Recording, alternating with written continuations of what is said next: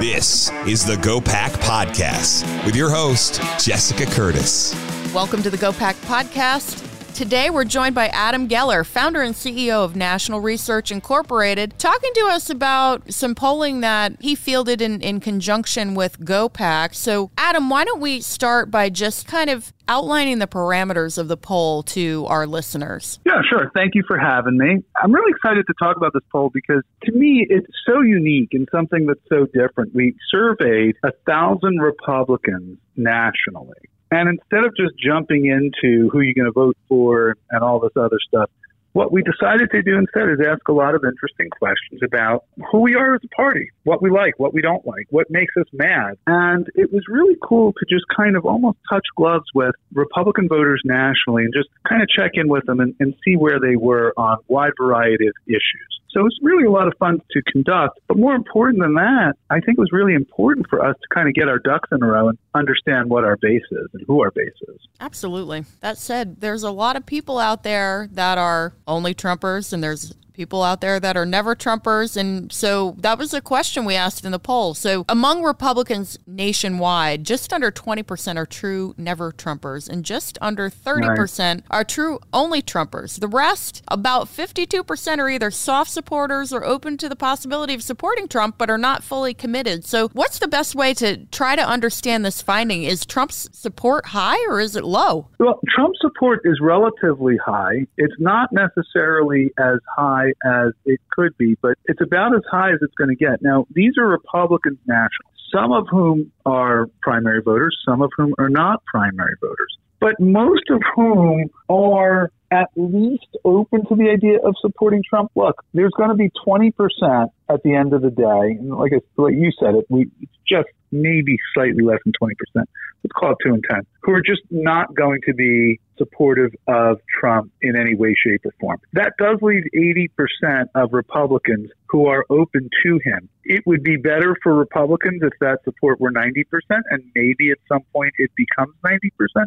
But the reality is, when it's Donald Trump, there's only going to be you know, there's going to be a finite amount of voters who may not support you. And by the way, it's not just Trump; it could be any candidate. So the poll suggests that Trump's support, this is really interesting to me, is the most firm among the youngest Republicans. Can that be right, Adam? It's a thousand percent right. And so what happens is it's the firmest, meaning I support Trump and I will not change my mind. 40% of Republicans between the ages of 18 to 34 feel that way. Now, what's interesting, Jessica, is that never Trump that we spoke about in the Republican Party, it's 16% among those Gen Z Republicans. It's about that. It, it, it bounces between 16 and 19%, give or take, among the other age groups. The difference with younger voters is that they're locked into Trump with older voters, they're supportive of Trump. They're not necessarily locked in. You get a lot more people saying, let me wait and see, you know, I'm open to supporting him, uh, you know, and all this other stuff.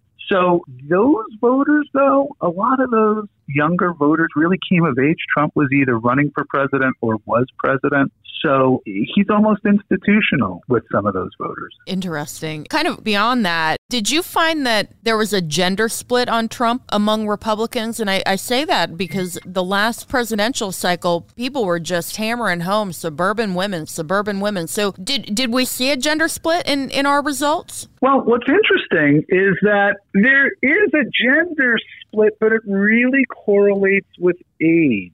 That is to say, a Republican female under the age of 54 and a Republican male under the age of 54 are almost in lockstep as far as their support of Trump. When it comes to uh, men and women both over the age of 55, same thing. The support is a little bit softer among both age groups as you get older. So, so to me, these are Republicans. When when I think of the gender gap that Trump faces, and we talk about suburban women. But, you know, to me, the Republican women, maybe a, a college educated Republican female, is definitely going to be a little bit softer. But here, given the fact that we're talking to Republicans, I would look at those groups as like independent and a little bit more softer partisans. When we're talking about our Republican base, you see some differences, but it's not this gigantic gender gap that you might see if this were a general election electorate with a lot of independents and Democrats in there as well. Huh. Have you polled in the presidential primary in any early state so far? And, and if so, can you tell us a little bit about it? I have.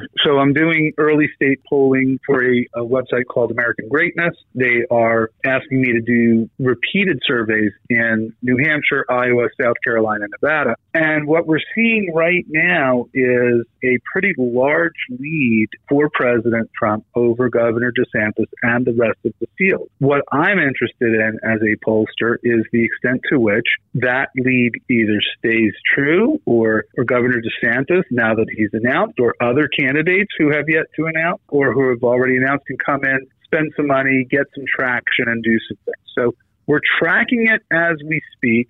And right now, I can I can tell you that, like a lot of other surveys that we see out there, Trump is pretty far ahead of the pack. But there's still time, and so it'll be interesting over the next few months to see how the rest of the field shakes out vis-a-vis Trump. Absolutely, and and kind of what's your bottom line takeaway from this specific issue? I think, I mean, if you, you know, look, there's two ways to look at it. You can say, well, 20% of Republicans aren't ever going to be with Trump. Well, that may that may be true, but after everything that Trump has been through with the arrests and with you know the legal issues and with everything that Democrats have thrown at him, he's holding 80% of the Republican base in one form or another. It is pretty remarkable, and that's just again that's including some Republicans who aren't primary voters. When we get to the specific primary voters, the fact that he's so far ahead really does indicate some level of what you might call Teflon, right? That where, mm-hmm. where a lot of that stuff from Democrats and, and others aren't really sticking to him. So he's been through a lot and, and he's still really hanging in there. Fascinating stuff. Adam, thank you so much for joining us today. Thank you. Thanks for having me. To find out more about our latest poll, visit www.gopaceducate.org. That's G O P A C educate.org. This has been the GOPAC podcast. Learn how we're educating and electing a new generation of Republican leaders at gopac.org.